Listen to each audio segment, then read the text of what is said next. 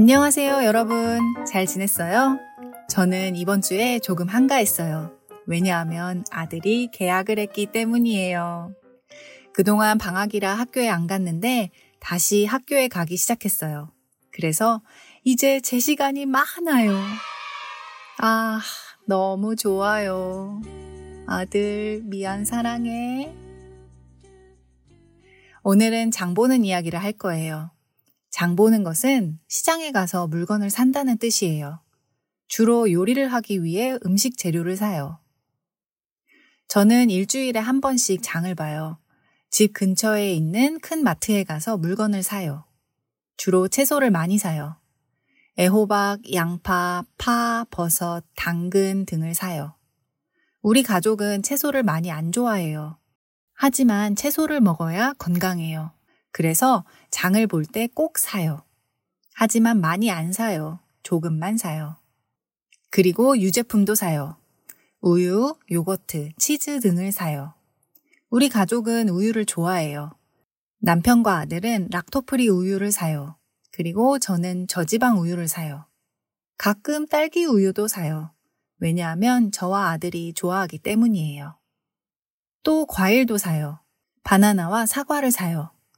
남편과 아들은 과일을 별로 안 좋아해요. 하지만 저는 과일을 좋아해요. 남편은 좋아하는 과일이 없어요. 하지만 아들은 바나나와 사과를 좋아해요. 저는 오렌지도 좋아하고 귤도 좋아해요. 하지만 토마토는 별로 안 좋아해요. 우리 가족이 모두 좋아하는 게 있어요. 바로 라면이에요. 한국에는 라면 종류가 무척 많아요. 그 중에서 저는 매운 라면을 좋아하고 남편은 덜 매운 라면을 좋아해요. 아들은 안 매운 라면을 좋아해요. 그래서 각자 좋아하는 라면을 사요. 비빔면도 사고 짜장라면도 사요. 우리 가족이 모두 안 좋아하는 게 있어요. 바로 콜라와 주스예요. 우리 가족 모두 콜라와 주스는 먹지 않아요. 그래서 안 사요. 대신 남편과 저는 탄산수를 좋아해요. 그래서 탄산수는 꼭 사요. 고기와 생선은 한꺼번에 많이 사서 냉동실에 보관해요. 왜냐하면 남편은 고기를 사랑하고 저는 생선을 사랑하고 아들은 고기와 생선을 모두 사랑하기 때문이에요. 고기와 생선을 언제나 먹을 수 있도록 준비해요. 저는 냉동식품도 좋아해요. 냉동식품은 전자레인지나 에어프라이기를 사용해서 간편하게 요리할 수 있어요. 냉동식품은 다음에 얘기하도록 할게요.